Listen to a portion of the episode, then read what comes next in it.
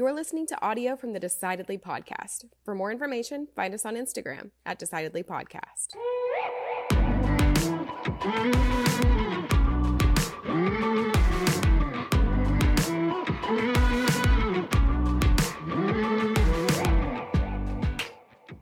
Today on Decidedly, we talk with Don Dandapani, who is a Hindu priest. He was a Hindu monk for over 10 years in Hawaii, moved to New York City, is now living in Costa Rica. He's done TED Talks that were viewed by over 5.6 million people. He's had videos that were viewed by over 76 million people.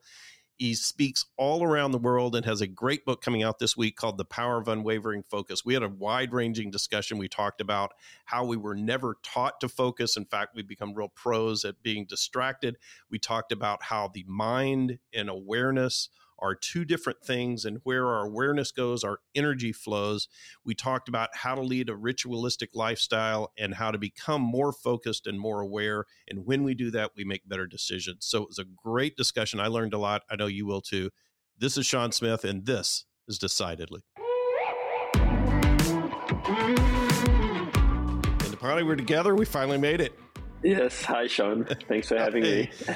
Good to see you. I, I actually am glad that we had to reschedule because it gave me a chance to read the preview of the book that you had sent. I had a tough time getting through the through the book and it wasn't was it badly written it wasn't because it was badly written i knew you were going to think that it was not because it was badly written it was yeah. fantastically written when i got through the book it looked like the indictment for trump it was highlighted and, and I, I kept making notes. I was highlighting things, and and and, and then I I got into it and I said, "Oh, I need to be highlighting things for different purposes, different parts of my life, different reasons." And so I got a different yeah. color highlighter and. Oh, it was, oh, it was, so I kept going back through. I told my wife, I said, "All right, I want you to read this book," and I said it was really a, a struggle for me to get through. She goes, "Oh, why was it not good?" I said, "It was so uh, good that it takes you a long time." so yeah, anyway, no, thank I, you for thank you for that. No, yeah. Thank you. I appreciate that, Sean. I'm glad. I'm really glad you you found it wonderful. Yeah. So, how does somebody become a Hindu monk? What caused you to to go into that into into the monastery? Yeah. So, I suppose two uh, two two questions there. You know, what causes someone to be a Hindu monk? I, I would say various reasons. You know, having lived as a monk in a monastery for ten years and lived with other monks, I've seen different reasons why people join the monastery. Some are escaping from life or, or whatever it may be. The reason that the monastery I lived in encouraged monks to join that monastery was enlightenment. And that was the pursuit, self realization. And that was my reason for entering the monastery. I wanted that experience of self realization, which was experiencing divinity inside of me. At least that's the philosophy that you know I subscribe to within Hinduism. So I uh, wanted to be a monk since I was about three, four years old, and um, ever since then it was quest to find a teacher. And when I finally met my guru when I was 21, um, I wanted to join his monastery, and he wanted me to finish my degree. So I continued to study electrical engineering. As soon as I passed my last exam, I jumped on a plane and flew from Australia to Hawaii and uh, joined a monastery there. Wow! And you, you live in Costa Rica now, is that right? I do, yes. I lived in New York with my wife for 11 years, and then we moved here almost two years ago because we're building a spiritual sanctuary and a botanical garden here in Costa Rica. And you, you have won the lottery on places you've lived in, uh, in Australia, Hawaii, Costa Rica, New York. Yeah, New York. Yeah, yeah. Man, I, uh, so, what is the process of doing that? You just show up at the door. Do you have to apply? Does it? You know. Yeah, I would say every monastery is different. You know, I I can definitely share the process at ours. Uh, it begins, you know, our monastery was small in terms of the number of monks. We only had 27 ordained monks at the time when I joined and it's still always been very small. My my guru was very strict about who came in, so the the getting to join the monastery process was almost a year or more of getting to know my teacher remotely. And by that time, email had just come out, so I would email back and forth. He would give me things to read. I would get to know him. He would get to know me because the guru disciple relationship is an acceptance on both sides. I have to accept him as a teacher. He has to, he has to accept me as a student. And only then can we begin that relationship of a teacher student. So you join the monastery and you literally give up everything and everyone in your life. I spoke to my parents twice a year on the phone, maybe for an hour each time. Never emailed them, wrote to them, never spoke to any of my relatives or friends. You you give up your routines, everything, all your preferences, chocolate or ice cream or going to the beach or coffee or whatever it is you love and like, music you listen to. It's all gone. I'm sure that was one of the larger decisions in your life. Was it a difficult decision? I would say the family part was tough. The other things, not so much. I desired self realization so much that giving up these things wasn't really something a consideration. Not that I didn't feel the effects of it or a sense of, oh man, my friends are all going out and partying and they're traveling and they're doing this, they're dating and yeah, I'm going off to be a monk, you know, and I'm only like 23, 24.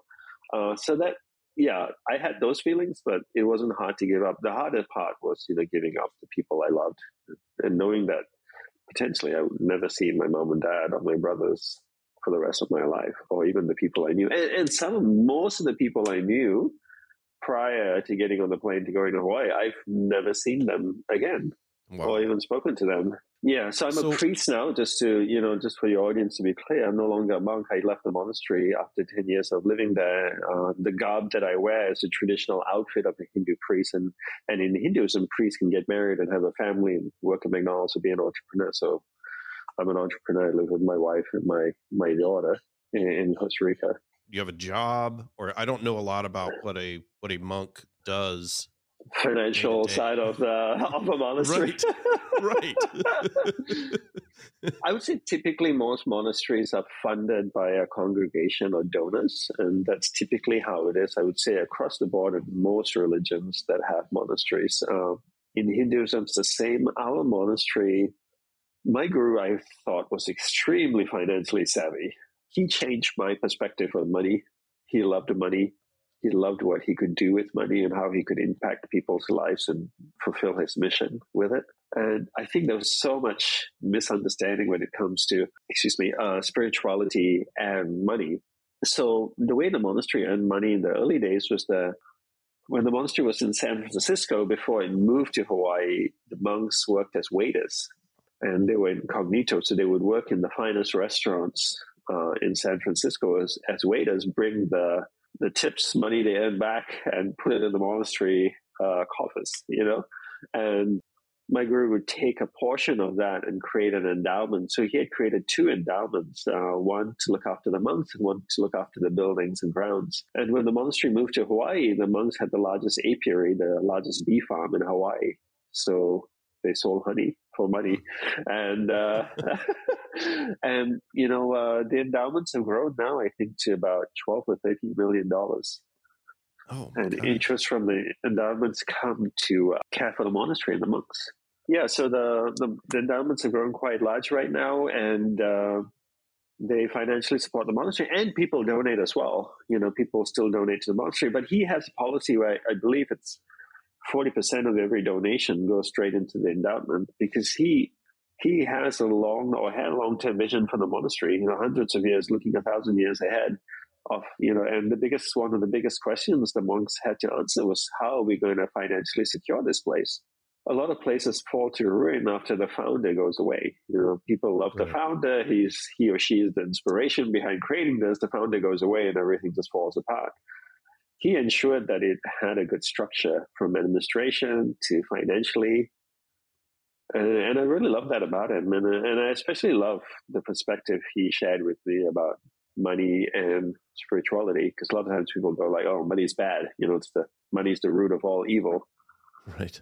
It's, uh, yeah, it's, it, it's not a perspective that he took nor or I share.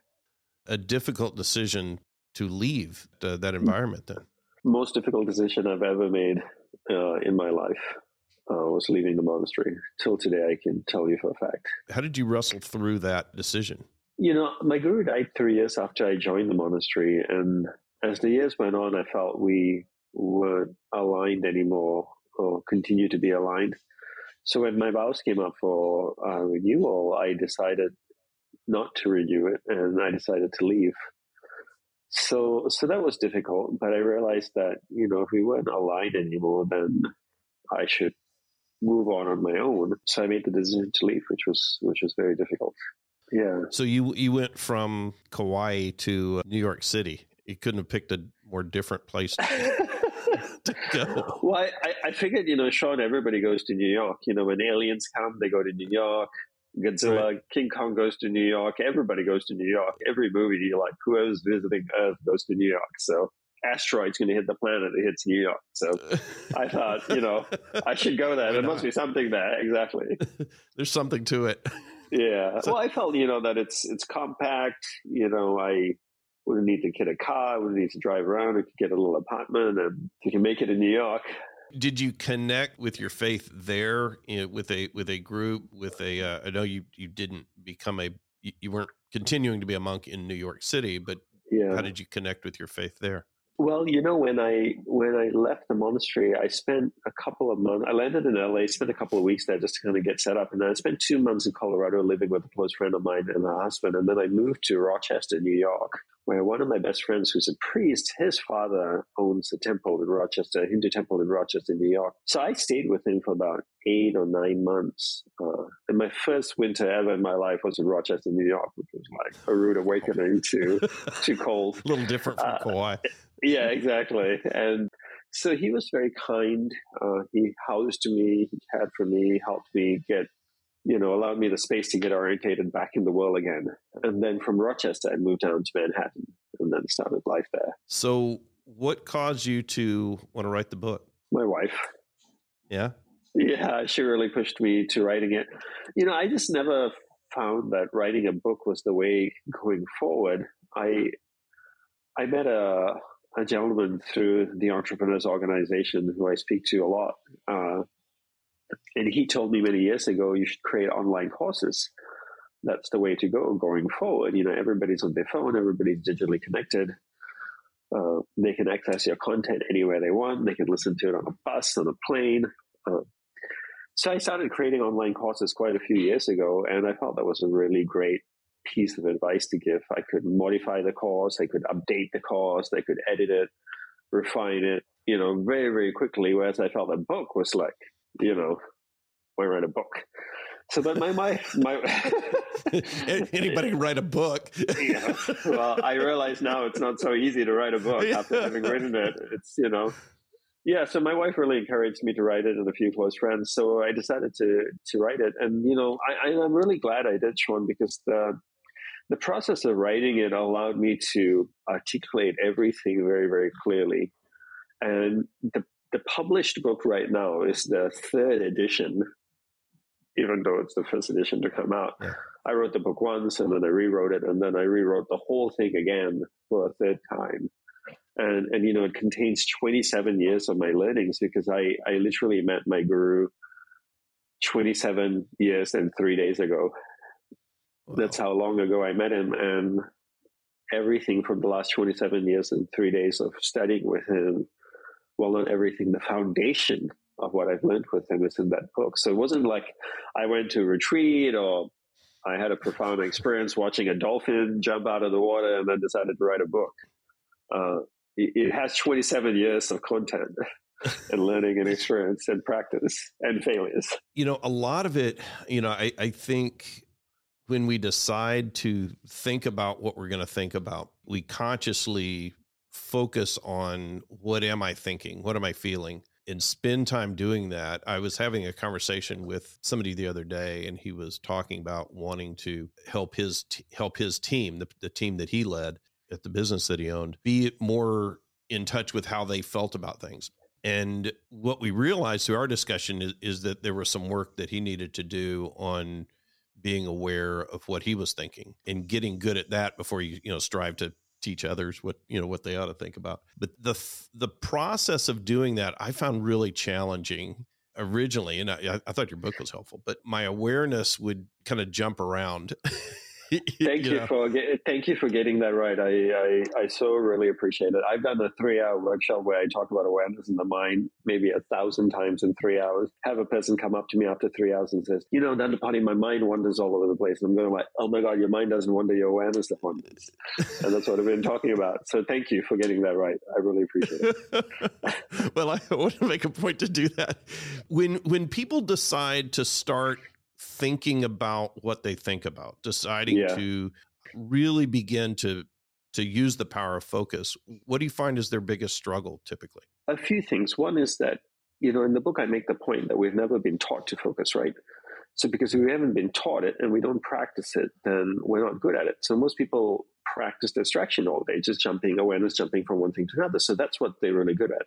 So when they embark on the process of learning how to focus, that's going to be the struggle. You have muscles in your mind that have been shaped to support a distracted mindset, not a focused mindset.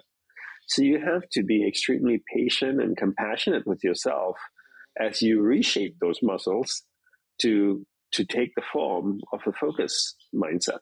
And that's going to take a little bit of time and a lot of effort on your part. And the book outlines a very systematic, small, the power of small, incremental, tiny steps towards achieving that. And it can be done. It can, you know, it's not difficult. I learned to focus when I was 24 years old. And as a kid, I'm 48 now. As a kid, I got told all the time how distracted I was. And good thing I was born in the 70s, so there wasn't an ADD or ADHD. No one drugged me back then. You know, it was hit me. You know, hey, focus. Uh, right.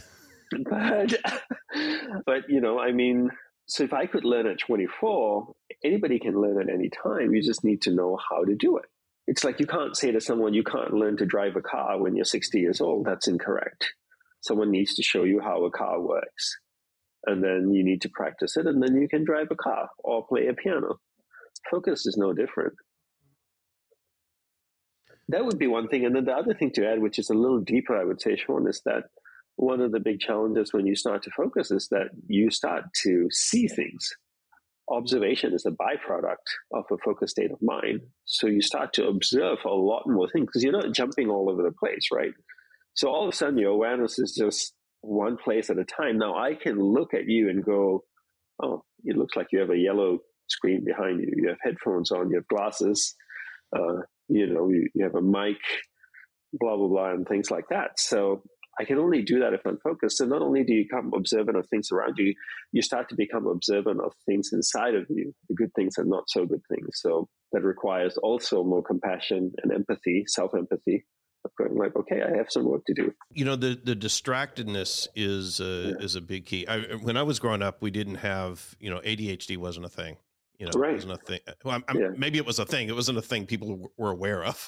yeah, exactly. it, it, probably exists, but the uh, the solution was just to yell at people. You know, just tell them, you know, just pay attention. You know, quit quit messing around. You know, yeah. smack them on the back of the head. That was the exactly. solution. And, right. And uh, and now we but i think it seems like we we drug people too quickly now you know that that i completely agree that becomes the solution you know, I, I, mentioned in the book, right, Sean, the, where the gentleman, I, I shared a story where the gentleman comes up to me at an event and says, you know, uh, my son's been diagnosed with ADD or ADHD, and he's being drugged now. He's seven years old. I'm extremely unhappy about it. And then I asked him, I said to him, you know, I'm not a medical expert. I don't fully understand ADD or ADHD.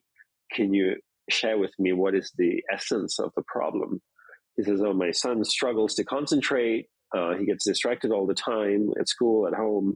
So the doctor diagnosed him with attention deficit disorder, and now he's on medication. So I go, okay, if he's struggling to concentrate and focus, and that's what you're telling me is the essence of the problem, can I just ask a simple question? Has anyone taught him how to focus? And I go like, it's just like an eye opener for him. Like, no. And I go like, okay, then how then do we expect him to focus? The same way if someone told me to play the piano and I can't play the piano, they diagnose me with PPD, which is piano playing disorder, and then drug me for it. That would be unfair. The right step would be to teach me how to play the piano, help me practice the piano so I can be good at it, and maybe after four or five years of training, I still struggle, then maybe medication could assist me but I don't think that's the first go to. Why is it? Why, why do we drug someone when they don't know? We train people to do everything else. If you if you're a business owner and you hire employees and you have software or a cleaning company that cleans carpets, don't you teach them how to use the tools? Train them how to use the tools properly so they can go out there and install, you know, uh, routers or you know servers or clean carpets. Why don't we teach people? You wouldn't drug them if they didn't know how to clean a carpet with your tool. I, it's just puzzling to me. How do we teach people how to focus then? You know, I, I, I really wish, Sean, I could, you know, I mean, this is the most common question I get, right? Can you tell my audience a quick little tidbit that they can just hang on to and start practicing focus? It doesn't work that way. You're in the financial business, correct? Yeah, right. I'm out of the monastery. Just say I walked out of the monastery doors yesterday, landed in uh, Los Angeles with my robes and my beads, and I say to you, can you teach me about? Can you just give me like a quick little highlight about finance? So this this right. penniless. What should, this what should I invest in? Yeah, what should yeah, I, what should yeah. So this penniless monk can even get going, you know, and be successful. I mean, like, where do you even start? You know, one of the things when, I looked at that, and and I knew that that was a a component of what you had what you had written, and I found it fascinating because my my mind uh, my aware my awareness uh, was around how to how to focus, and I thought the answer would be to block out the things that were distracting me. Common things athletes say, right? Like I mentioned in the book. Yeah, Yeah. yeah, and, and that that would seem to be the logical step. Is that if I want to focus on A, I should block out B. I should block out all these distractions, and and you were seeming to say that that's not the way to go. Can we go back to you understanding awareness in the mind, that the mind doesn't move, that awareness moves within the mind? And then go back Mhm. also to what you just said. If I want to focus on A, I have to block out B. If I'm blocking out B, where's my awareness going? Right. To B. Right. It's it's around B. Right. Yes. And so Yeah. when athletes say, you know, I'm on the court, you know, I have a, a, a free throw, I have to block out everything. So now I'm blocking out what the opposition team is saying to me. I'm blocking out the cheerleaders. I'm blocking out the fans. I'm blocking out somebody else screaming at me. My awareness is going to all those things as opposed to the net where I need to get the ball in. That's a, it's a, You know, we, I- we say things, right? We just say things because that's becomes a habit and everybody just says it without even thinking about it. We spoke to Jeremy Poincenot a few weeks back, who's a uh, Yeah. world championship blind golfer, and he made the comment to me that when he he'll go up and he'll have he has to have somebody direct him where to where to hit the ball, and many times they will they will tell him, "Hey, watch out because there's a there's a hazard on the left," and he'll always turn to them and say, "I can't see the hazard on the left," and you just introduced that into my. You know, into the equation. Why Right. did you do that? yeah, no, exactly. Yeah. So, I think it's the is same about thing. awa- yeah, yeah, Focus is about awareness, getting absorbed in who and what it is engaged with. I can keep my awareness fully engaged with who and what I'm with, I'm focused, and that's all you need to do. It's not difficult, uh, and the book outlines very simple, systematic steps in how to do that. You know, we don't even go into meditation. We don't even go into breath control, breathing exercises, none of the stuff the book focuses on the fundamental understanding of how the mind works and then creating rituals or practices throughout the day, right? So that it becomes part of our lifestyle. And I think the the approach in today's world, because people lack the understanding of what focus is, the approach is, you know, if I meditate for five or 10 minutes in the morning, if I do my headspace for 10 minutes, or I do a breathing exercise in the morning for five minutes, I'll be better at focusing. I can be more focused throughout the day. And that's incorrect. What are you doing the rest of the 23 hours and 45 minutes? Is your awareness running around all over the place? And it's, it's not, it's not balanced. You know, I was really practicing this past week focusing. And I decided that one of the things I was going to focus on was when I was talking with my wife, that I would be more fully engaged than I was aware that I had been in the past.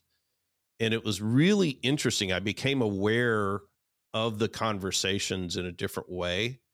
Um, you know, I didn't tell her I was doing it, but I was just, you know, I was really focused on her as I was talking and as yeah. I was listening and on that conversation and not letting uh, things enter my mind and, you know, about, oh, what do I have to do tomorrow? What do I, what am I going to say to yeah. what she just said? Uh, I wonder, uh, you know, if, if anything's happening on my phone that I ought to check while I'm, you know.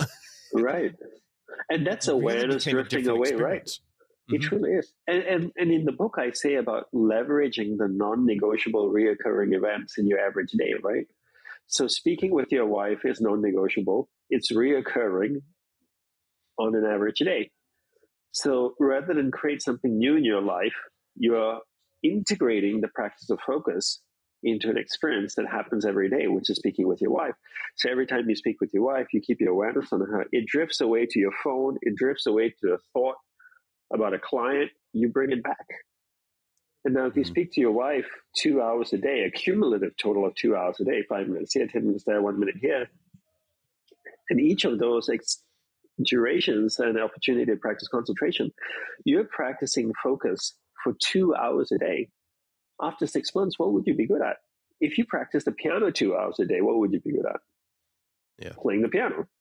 You know, if you practice focus two hours a day by leveraging something that's already happening, which is speaking with your wife, now it becomes almost effortless. You're not creating something new in the morning. You're not waking up at 6 a.m. saying, oh, I got to do my yoga, my meditation, my breath control, my blah, blah, blah, and whatever. Because your whole day becomes rituals, right, Sean? Your whole day, the idea is to create a lifestyle that helps reshape the mind to a focused mindset. And that's the key. And I think people need to grasp that key, right? Awareness of the mind is the first concept. Then making the whole day a practice. And I show that in the book, right? How do you identify what you can use as practices and then integrate that into, into your practice the same way you've done with your life? Now, um, there may be somebody in your company that you talk to every day. Is there one person that you have to talk to every day, Monday to Friday? Yeah. Who would that? Yeah, who would that be? Uh, Diane. Diane. So yeah. every time you speak with Diane, you give Diane your undivided attention. She's probably loving this fact that this is your new homework now. She, she might like less attention from me. Yeah. Uh, how many minutes a day would you say a cumulative total would you speak with Diane? Uh, boy, roughly probably an hour and a half. Okay, so an, an hour and a half. So you think you may have an hour and a half, two hours with your spouse at home, an hour and a half with Diane at work. You're up to three hours. Only those two opportunities. The rest of the day, go ahead and be a squirrel. But now you yeah. start adding, making those things that reoccur in your life an opportunity to practice, a ritual for practicing concentration. It won't take you very long before you just your mindset is just programmed to be focused. The same way it's programmed to be distracted. Right. It came through. It came through practice. Yeah, I, I really had to fight it because it it's you know there's so many distractions. It, it seems like there's more now than than ever. for sure, no, for you know because sure. I do I do everything. You know, most of the things I do are on my phone now, and so everything you know if everything is coming through this one channel, I my focus tends to go to that one channel, to to be productive to be entertained to be yeah. you know educated informed you know all these things and it in my focus is around this device so yeah maybe, and, maybe and that's, that's, not good all the time yeah and i think that's why it's so important to define our relationship with technology right I, i'm pro technology and people always hold their phones up at me and tell me you know Dandapani, these things are ruining our lives and i go no they're not ruining our lives. It's it's it's your inability to exercise discipline around the use of them that's ruining your life. And for me, I'm clear of my purpose in life. My purpose in life defines my priorities in life, which allows me knows what allows me to know what to focus on. Now, when I because that part is clear. Now, when I look at my phone, I ask the question: How can this phone serve me in leading a purpose focused life. So I look at the phone as a servant to me. It's here to serve me, not me to serve it. So the same way I'm creating a botanical garden here in Costa Rica, like a spiritual botanical garden, I have shovels. They sit in a container in the garden. When I want to dig a hole, I open the container, I grab a shovel, I dig the hole. When I'm done, I put the shovel back in the container. Treat the phone like a shovel. If you need the phone to help you fulfill your purpose and your priorities in life, grab the phone. You don't need it to fulfill that. Put it away. And when you can define that relationship clearly, then it becomes less of a distraction. The, the shovel is not a distraction for me. I only grab it when I need it. So I, the same way I, I am establishing or have established that relationship with my phone. It, it's just, if I need it to do what I fulfill what I need, my priorities, I grab it. If I don't, it doesn't need to be there. Do you still find that there are things that create distractions for you? Yeah, no, for sure. I think I'm getting better at focusing. You know, as the years go by, as I work harder at it. No, really, one, because one would hope, right? because you know, I think people may think that you know, I, I, wrote this book on focus. I'm a master at it. You know, I'm perfect at it. I, absolutely not. I get distracted. I, I'll tell you a story. A few years ago, we bought the land here in Costa Rica ten years ago, and I met an Irish guy that lives here, Robbie. He had a little deli selling, you know, groceries and stuff. And two, three years later, we became good friends. And he said, Oh, I want to get rid of it. I want to start a surf shop that has coffee and, and uh, draft beer. And I go like, cool. I can't surf, but I thought, you know, if I can partner in on a surf shop, I'll get the cool surf creds. Uh, right. so I said, shall we, shall we go into business? You know, like he says, great, let's do it. So we started talking about the business, how we would structure it. It was going to be in the same town that I was going to move into three months into it, we were like, you know, knee waist deep in all of this. I called one of my close friends who was also a bit of a mentor to me and I shared with him what I was doing and I asked him, what do you think? He, and he said, you're an idiot. And I said, tell me something I don't know. And, uh, and he goes, you talk about focus, you talk about purpose, defining your priorities. Why the hell are you opening up a surf and brew shop when you can't even surf? and you don't even drink beer or you hardly ever drink beer, is that aligned with your purpose? And I go, absolutely not. And you're right. I got distracted. So I think we, we will perpetually get distracted through our life. That's unavoidable. We just need to be, awareness needs to be aware of itself enough to redirect itself to our purpose and priorities. And along with focus, Sean, you know, defining purpose and priorities is key, right? Because knowing to focus itself is not enough if you don't know what you're going to focus on. Right. Yeah. For sure. You know, I, I think finding out what your purpose is is key. And I, and I think there are a lot of a lot of times we don't have clarity on that. You find that a lot of the people you talk to don't have a lot of clarity on what their purpose is? Most people don't because we've never been, and I don't blame them, we've never been taught that we need a purpose in life you go through school, you learn all kinds of things. Your parents teach you all kinds of things, but no one tells you that you need a purpose in life. Your business has a mission and a vision statement, right? And that helps you to guide your business. So why shouldn't life have a purpose?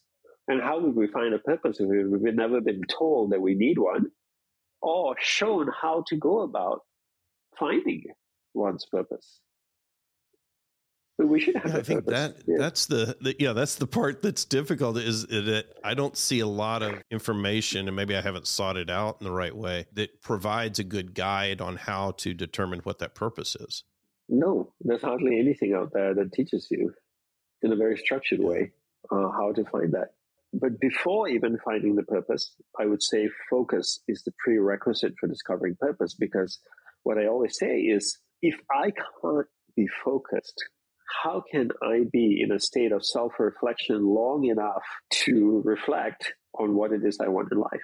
I need to be able to turn my awareness inward, reflect on my life, and go, what do I want, Dandapani? What makes me happy? Who makes me happy? What is the source of my joy? What do I really want to get out of life? Oh, look at that bunny hopping over there. Well, that's interesting. Okay. What was I saying? Yes. What's my purpose in life? I think I should get pizza tonight. It's been a long time since I've had pizza. Yeah, I like that margarita pizza. I'm going to get it from that store. Oh, yeah, going back to purpose. I'll never find my purpose if I can't focus long enough to self reflect and look within and see what it is I want. And that's why I start with focus. And, and, that's why, you know, I could have written a book on meditation. I could have written a book on self realization. I could have written a book on discovering purpose. But if we don't have that fundamental skill of purpose, of, of focus, how will we achieve anything else in our life? How can you be certain you're focusing on the highest and best thing you should be focusing on? In, you know, in other words, yeah. if I if I want to say oh, I'm going to focus on happiness, or I'm going to focus on calmness or, or whatever. And yeah. yet, may, and I'm just using those as examples, that there might be some higher purpose that I should be focusing, that I'm missing yeah. the boat, so to speak. Well, it's a ladder, right? You have to take the next step, the next rung before you take the one above it. Yes, you can say, okay, should I be thinking about enlightenment? Should I be thinking about self-realization, and experience of divinity? Should I, is that what I should be focusing on? Okay, maybe it is, but what's the next step you should be doing? It should always be in incremental steps. So what do I focus on? I focus on the things that uplift me, that make me happy. You know, focus, calmness, which is all contentment, peace of mind. These are the things people want. But these are, it's very important to understand that these are byproducts, right? What you want to do is craft a lifestyle. What kind of lifestyle can I craft when I focus on that lifestyle? The byproduct of that lifestyle results in peace of mind, in contentment, in happiness, in joy, in fulfillment. So, you know, I, I talk a lot about energy vampires, about eliminating people in your life that are toxic. Because spending time with toxic people doesn't uplift you. So how do we handle that? So I've crafted a life where I surround myself with people that are uplifting. There are no toxic people in my life. So it's not so much about focusing on happy people. It's focusing on, uh, yeah, well, focusing on happy people. And the byproduct of that is that I lead an uplifting life. But crafting the lifestyle is, is, it, it should be the primary focus and then focusing on that. So not the pursuit of happiness, not, not, you know, in the book I talk about how, you know, we shouldn't pursue happiness, right? Happiness is a byproduct and a lot of people will say, especially parents say to their kids, you know, mom and dad only want you to be happy. And, you know, don't pursue happiness. Pursue a lifestyle where that results in the feeling of happiness, that results in the feeling of peace of mind. That's what we should focus on. Does that make sense? I'm not sure if I articulated no, myself it. It makes total sense. You know, yeah. there were there were people that I know that focus on. You know, it, it seems like all of their stories are victim stories, and and you know, it, it always yeah. happens to them and, and where their awareness is is around how they're getting screwed over how they're yeah. getting taken advantage of how uh, you know something bad was happening to them all of their stories were there and i began to notice that and i began to distance myself from it i said this boy this person is just bad energy to me all their stories are negative yeah. and they were such a pro at it is is that you you could talk to them and they begin to infect you because they they dwell in that every day. They're a pro at it. It's no, like I couldn't exactly. get away fast enough. And since you understand awareness in the mind so well, let's talk about how awareness in the mind relates to what you just shared.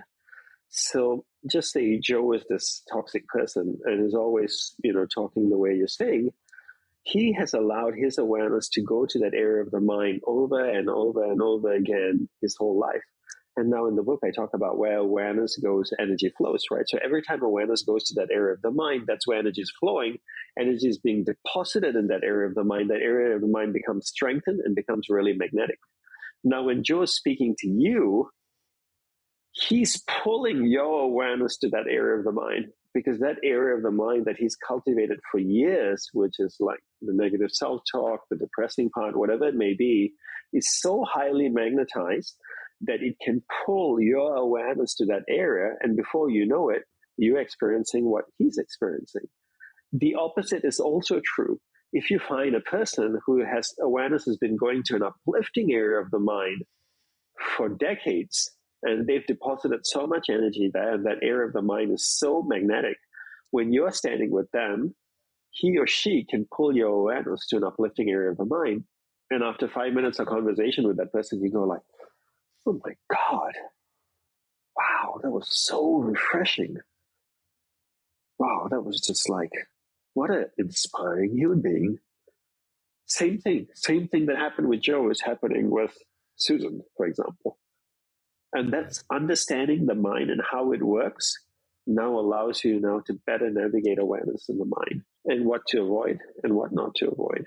But once you, when you don't understand how something works, it becomes very hard to harness it, control it, and direct it. Yeah, for sure. Uh, the the awareness of that was was really key when I became aware that you know, hey, this person's really dragging me to a place I don't I don't want to go. yeah. yeah, it's you know, and it is so easy to fall into that trap. I find that with people I interact with. I was having a conversation with my dad the other day, and he was talking about something, and he he mentioned that you know the he felt oh the state this is what happened with you know this and uh, boy the state of ter- Texas is just corrupt because of this. I said well you know yeah, they may not be corrupt. They may just be bureaucratic and inefficient, and you know maybe some other things. Yeah. You know, he went right to he went right to this point where they were just corrupt. I said, I, I don't know, you know. So I was able to pull myself out of it rather than you know getting into this unproductive discussion about Eh, politics yeah. that I didn't want to. no, and that's the great thing, right? Once you understand that awareness and the mind are two separate things, you can see where someone's awareness is going in their mind. The mind is a vast space with so many different areas. And once you understand this and you see the awareness starting to go and get closer and closer and closer to a negative area of the mind, then you go like, right. I don't want to go there. And if you accompany them with your conversation, then that's where your awareness is going to end up and that's what you're going to end up feeling. So I see that yeah, right I was, away. I, I check out. You know, I, I move yeah, my awareness to pull us out of that uh, exactly. death spiral discussion that we were about to go in. You know, as, as yeah. I look at you know focus, you know, one of the things I, I find is that as I'm able to focus on things more precisely, I'm able to see things differently because I'm able to to have a different perspective and come up with better solutions, advice, and better yes. decisions because I'm able to focus. And, and I think for some people, it seems counterintuitive that we ought to have a big picture. We ought to uh, look at all the options, look at all the choices, look at all, you know, and I, I find that if I'm able to focus, I'm actually coming up with better decision making frameworks. Observation is a byproduct of a concentrated state of mind. The more I concentrate, the more I'm observant. The more I'm observant, the more information I gather, the more things I see. Doesn't mean I'll always make better decisions, but I have the ability now, the opportunity now to take that information, process it, and make better decisions. I mean, what, how has Google made money? How has Facebook made money? By gathering information. They gather tons of information. They have the ability to process that information, form conclusions, and sell it back to us right. And and we don't if we're so distracted we don't see opportunities we don't see information we don't see pitfalls around us. That's why for me as an entrepreneur i find focus is a non-negotiable asset. Absolutely non-negotiable. And for my team as well because i want my team to be observant. I want them to see opportunities. I want them to see pitfalls. I don't want them to miss information going by opportunities going by. And if you're distracted you would miss all of that. A client could be talking to one of your team members, mention something briefly, and because they weren't concentrated, they won't even hear it. And now a huge opportunity would have gone by. I find I catch 99% of the things because I can actually focus on what people are saying. And through little bits of information, they've told me so much that I can now use as an opportunity to push my business forward.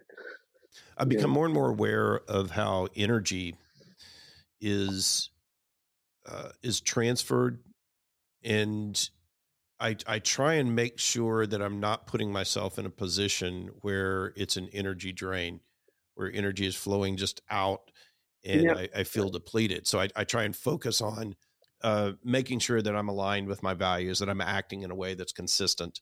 Uh, yep. Because uh, that I, I m- make sure that in the work that I do, that I'm using my strength, uh, so that I'm not depleting energy trying to fight against my natural tendencies, trying to fight against uh, what my values are, doing something that's misaligned with my values. Are you finding that in in the work that you're doing around focus that there is that correlation with with energy depletion if somebody's not focused that they're just draining energy they finish the day depleted and exhausted Absolutely, because if where awareness goes, energy flows. If my awareness is jumping all over the place, then that's where my awareness is going. I, I give the example in the book where imagine if awareness is a car and energy is the gasoline that fuels the car. If my car sat idle in the driveway for an hour, I wouldn't consume very much gasoline. But if I drove around like an Uber driver all over the place, I would consume a lot of gasoline. So my awareness was jumping all over my mind. I'm consuming tons of energy as opposed to just staying focused on one thing. Yeah, it's pro- it's probably a lot like that in business too. You know, for businesses that are you were using the example of starting a surf shop, uh, that that businesses that are that are too distracted, not focused on what their real core purpose is, are consuming a lot of energy, so to speak, and not being able to to reach their full potential. I, I, I think I find that with people that uh, are not clear. I do a lot, you know financial planning work. I, I talk to people about their investments and their goals all the time, and if they're not clear on what their core goal is, you know, here, what's the main thing we're trying to accomplish here? Uh, what is the, what's the importance of this money to you? What are we trying to do here? That they're all over the place with uh, talking about stocks or talking about, hey, my brother-in-law has a friend who works for a company. Should we buy this stock? And you know, all this type of stuff. I had a discussion the other day with uh, somebody, and we were uh, they were retired.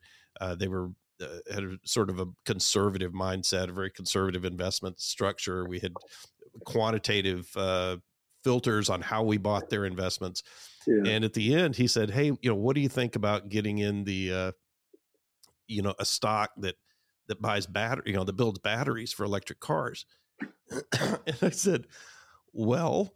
Uh, that would not be aligned with your investment thesis that we've built. I, I said, that's we would have to change everything to do that. I said, you could do that, but number one, you're conservative, and that's not going to be a conservative. Number two, right. you you wanted big, you know, this doesn't fit at all. Uh, but he was really distracted. So I was, uh, I was just kind of smiling with him. I said, it's, you know, be focused, I guess is what I was saying to him. But yeah. And that, that happened. And you're right. You know, a lot of companies are distracted and, and take me for an example, right? I mean, I have a clear mission of what I want to do with my business and my everything.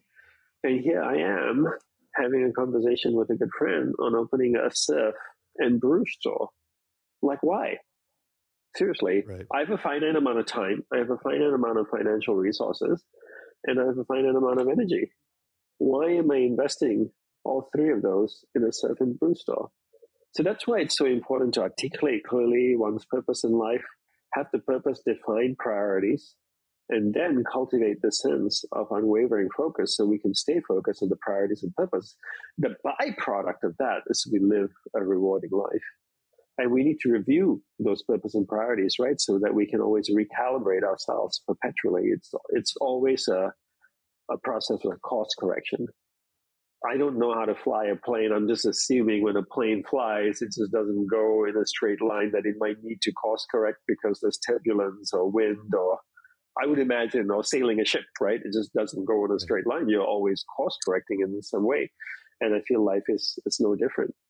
But unless, like you say, you articulate the purpose clearly, the priorities clearly, how would you course correct? Right. Yeah. Yeah. If you don't know don't know where you're trying to get to, yeah, it's hard to it's hard to know what course correction to make. Yeah. Lewis Carroll has this beautiful saying. You know, he said, uh, "If you don't know where you're going, uh, any road will get you there. and I love that. Perfect. You know, oh, that's great.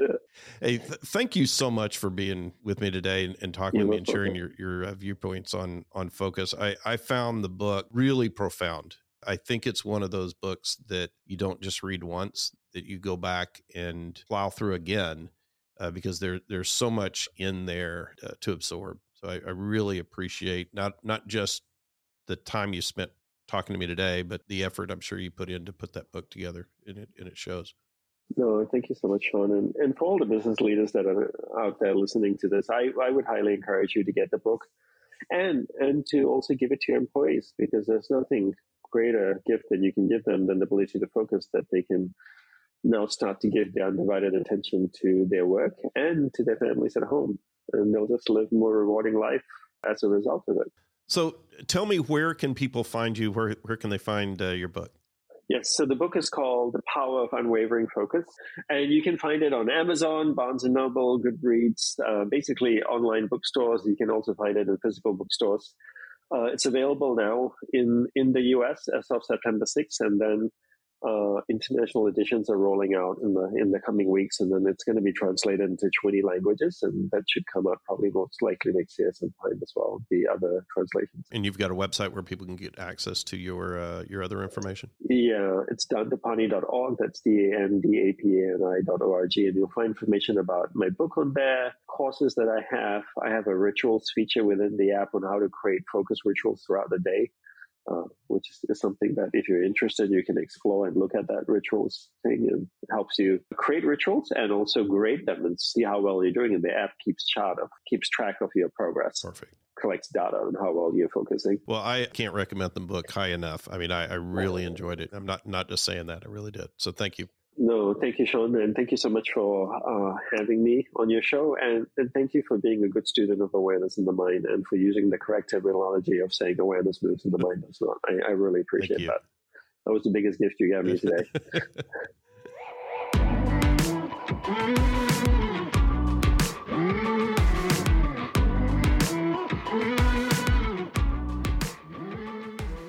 My discussion with Dandapani really helped me realize that we've spent our whole lives getting great at being distracted.